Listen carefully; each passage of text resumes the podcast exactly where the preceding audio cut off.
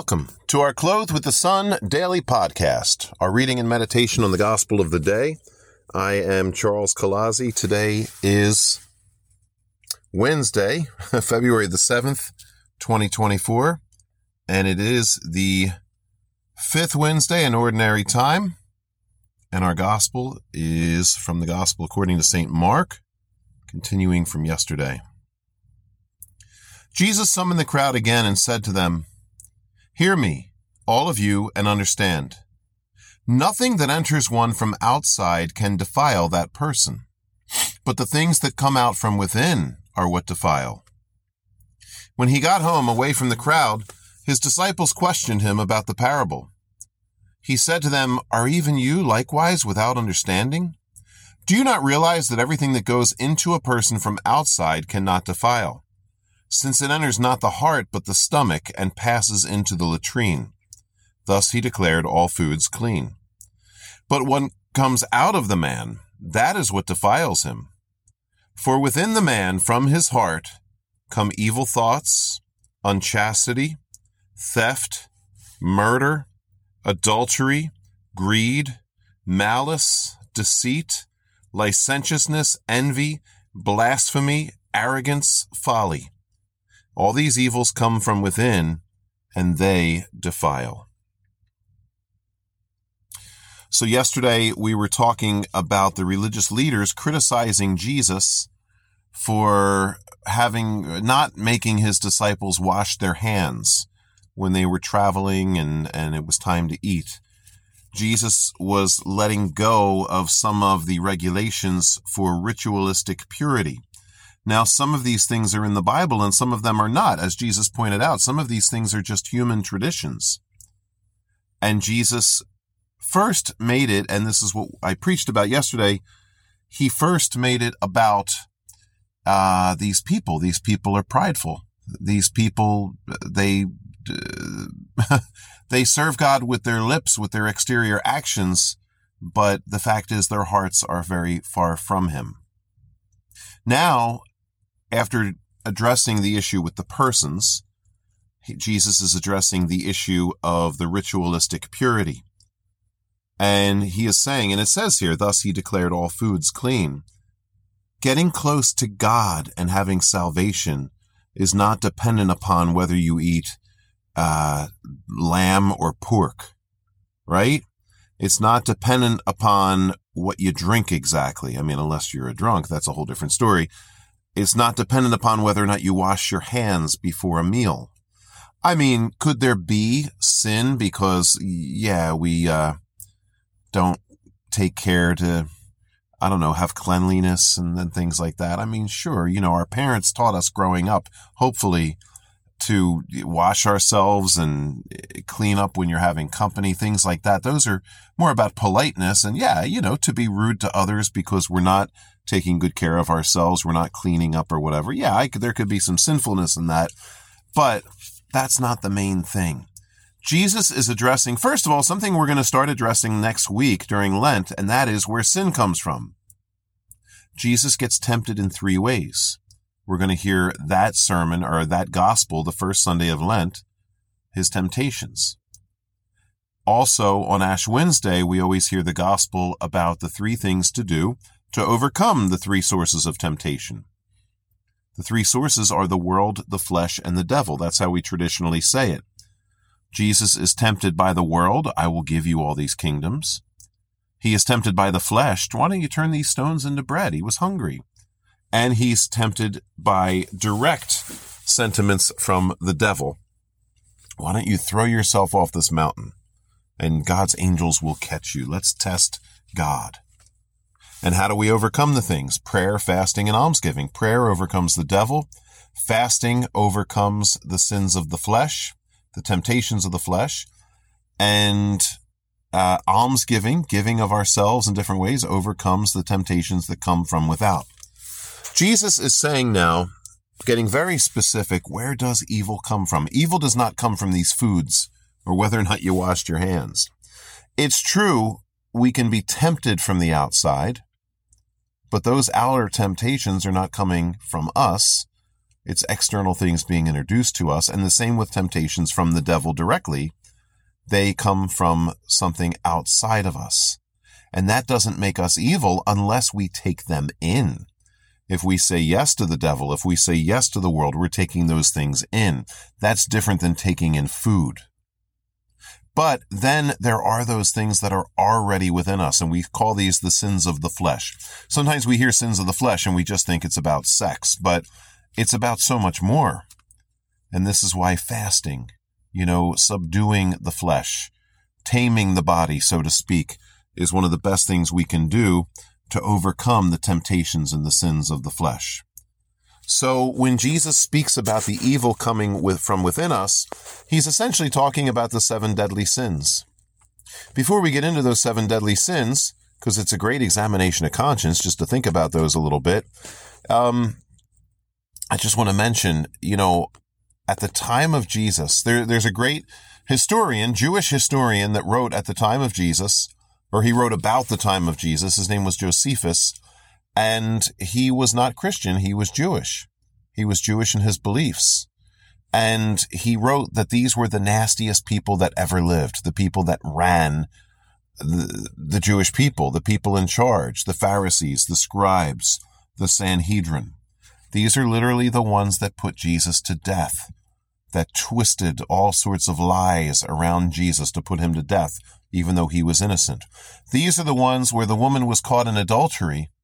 Uh, there's a story about that. Actually, Louis de Wohl wrote a book about that called The Spear. The woman's name in that story is Naomi, and Naomi has a husband who is a Jewish leader, and he's absolutely disgusting. He's horribly evil and she has a miserable, miserable life. It doesn't excuse her sin, but it explains it a little bit. This is where that sin was coming from. She was hurting. She was in pain and he was just the nastiest thing. And then she met a Roman centurion and they fell in love. And uh, so, yeah, the, the, her husband knew about it and eventually said, okay, let's put her to death. Let's stone her to death. Let's use this as a way to test Jesus.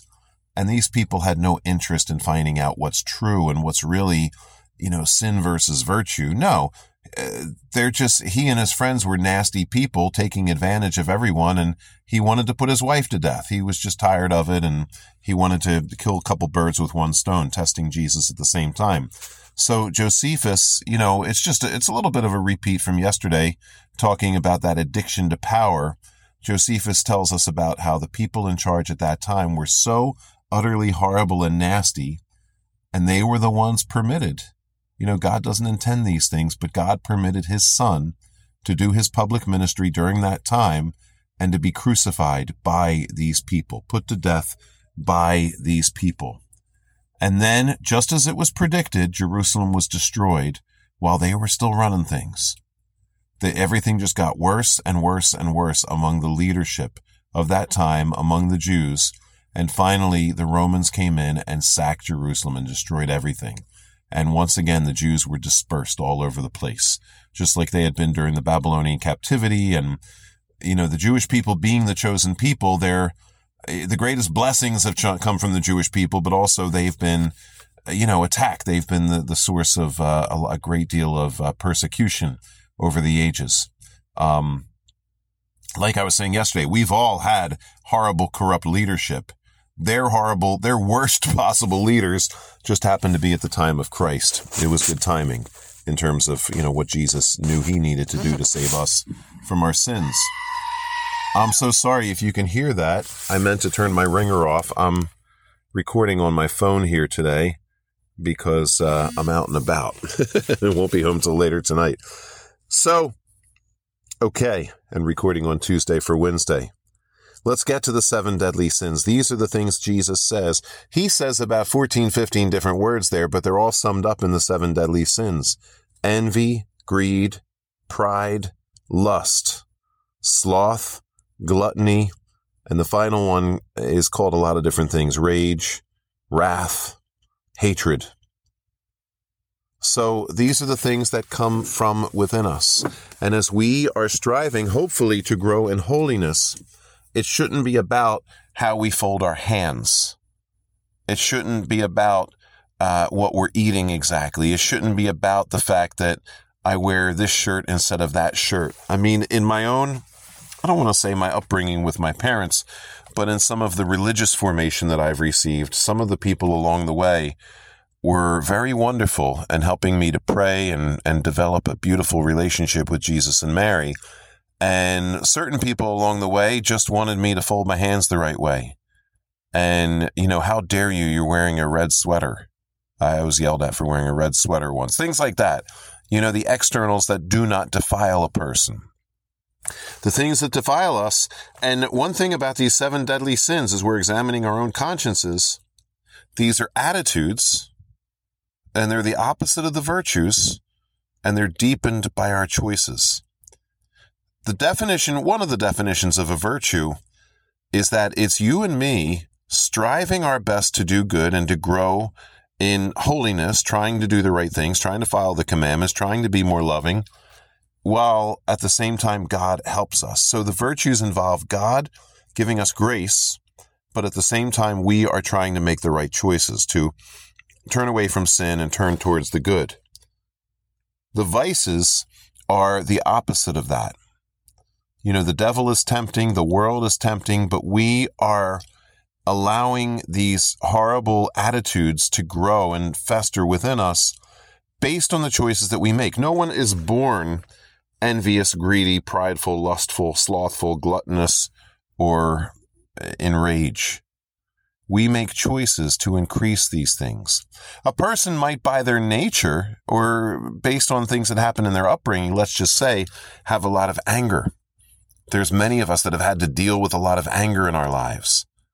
But the more we make decisions to hold grudges, to hurt others, to commit acts of violence, now we're deepening that part within us that is rageful. You know, a person might have temptations to lust, and who knows, maybe a person is wounded in their childhood, cause, causing them. I mean, we see it more and more all the time. People that are abused end up abusing others but we deepen the sinful nature of it. I mean, there can be a psychological part of it too. And then we wouldn't be culpable for that part, which is purely psychological. But when it comes to making bad choices, we deepen the wounds in our hearts by making these bad choices.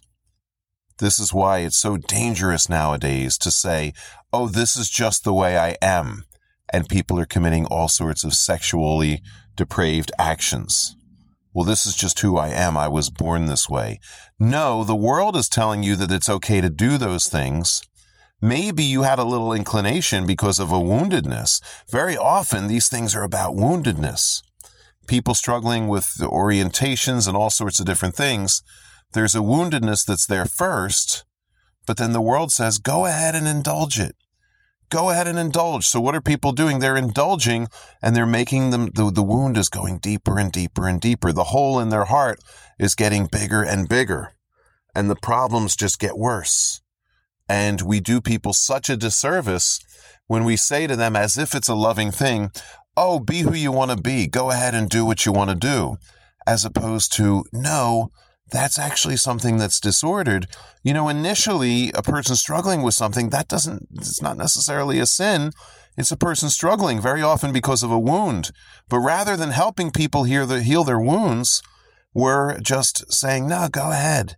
And we're making the wounds bigger. Never mind, with so many different areas of sin versus virtue, we allow the devil in, we allow demons in. We're making deals with the devil. There's so many different ways the devil gets in and it just gets worse and worse and worse. So we're deepening the wound instead of helping the person to heal. God's grace can heal. Psychology also can be part of that and 12 steps. And there's so many beautiful things that we can use to help us heal. Even just learning, reading good books, studying our faith and just studying, you know, how to heal, trying to apply different things, healing our memories. So many different beautiful things. So ultimately, when we are judged, We've heard this said over and over again, but I think a lot of times we fail to understand what it really means. God judges the heart. He judges the heart. It doesn't mean that our choices are excluded from judgment. No, our choices are very much included in how we are going to be judged. But ultimately, a person getting into heaven, and this is part of the beauty of our belief in purgatory, um, part of a person getting into heaven, well, the main thing really is that a person needs to be purified, 100% purified. We can't do it on our own. I'm not going to be perfect on my own in any area, but I can work on these things. I can strive for perfection, and then I ask God's grace. And receiving God's grace in the sacraments, spending time in prayer, uh, all the different things we can do, praying the rosary, receiving indulgences, so many different things we can do to purify our souls more and more. And when we're working towards these things, ultimately, I mean, yeah, there, I, I believe there are some people that go straight to heaven. You know, somebody that was martyred, definitely. But I mean, how many older people are in church? They've been going for years and you know, they're not really doing much wrong. Maybe they, you know, they still have their sins, they still have their struggles, but people that are faithfully praying, faithfully going to church, some of these people are going to church every day. They're confessing all the time. They're really praying with all their hearts. There's people more and more and more purifying themselves. Yeah, I do believe there's people that go straight to heaven. But very often, no, people aren't going to get directly into heaven because there's still some pride, there's still some selfishness. There's all kinds of things that need to be purged. The heart has to be perfect to get into heaven. Otherwise, we're allowing sin into heaven, and that, you know, God is incompatible with sin. So we have to be completely purified. So we're working on the hearts, each one of our hearts. And our individual sins need to be confessed, but also they're a gauge for us to say, all right, where am I exactly? Very often we think, oh, look at how good I'm doing. And then suddenly something else comes up and a horrible rage comes out of us. Well, where did that come from? That's not compatible with God. I thought I was doing good. Or, you know, the tendency to gossip. Why are we gossiping? It's all these things. You know, there's envy, there's greed, there's lust, there's pride, there's sloth, all these different things. We might be good in one area and then we're weak in another area. So the Lord wants us to be aware that the things that defile us come from our hearts, and our hearts need to be purified. So we work on things as if it depends on us, but we pray as if it all depends on God because it does. We pray, we give it to God, and I know for myself, although I work on things, it's never going to happen. I know I'm too weak. I'm never going to be perfected because I work really hard on it. Rather, my perfection will come from the fact that I keep giving it to the Lord. I keep putting it everything into his hands and I keep asking him over and over again, purify my heart, purify my intentions, my desires.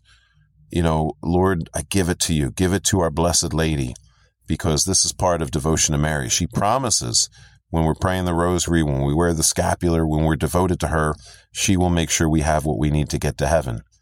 It's uh, we have good parents. We have the best of parents between Our Lady, between our Lord, and um, they're gonna they're gonna form us. They're gonna shape us. They're gonna give us everything we need.